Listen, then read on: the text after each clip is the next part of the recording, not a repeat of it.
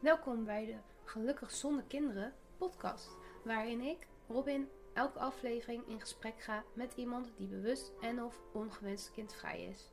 Volg Gelukkig Zonder Kinderen op Instagram of Facebook om op de hoogte te blijven. In deze aflevering ga ik het even hebben over waarom ik deze podcast wil opnemen, wat je kan verwachten en over de term kindvrij. Ik ben deze podcast gestart omdat ik verhalen miste van mensen die gelukkig zijn zonder kinderen.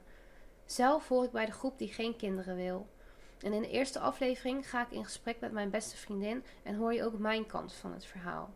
Dat ik geen kinderen wil, betekent niet dat ik het afkeur als iemand wel kinderen wil. Velen die geen kinderen willen, stuiten op veel onbegrip. En mensen die ze wel willen, maar waarbij het niet lukt, durven hier niet altijd open over te zijn, omdat ze zich schamen of omdat het te veel pijn doet. Verwacht in de podcast verhalen van mensen die bewust kindvrij zijn, ongewenst kindvrij zijn en bewust ongewenst kindvrij zijn.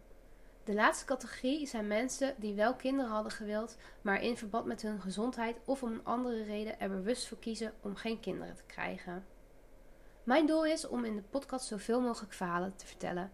Mensen die van kleins af aan al weten dat ze geen kinderen willen, mannen en vrouwen die een kinderwens hadden, maar na intensieve trajecten hebben besloten te stoppen, vrouwen die zich willen laten steriliseren, maar tegen weerstand stuiten, en mensen die bij een psycholoog of andere hulp hebben gehad om hun keuze te overwegen.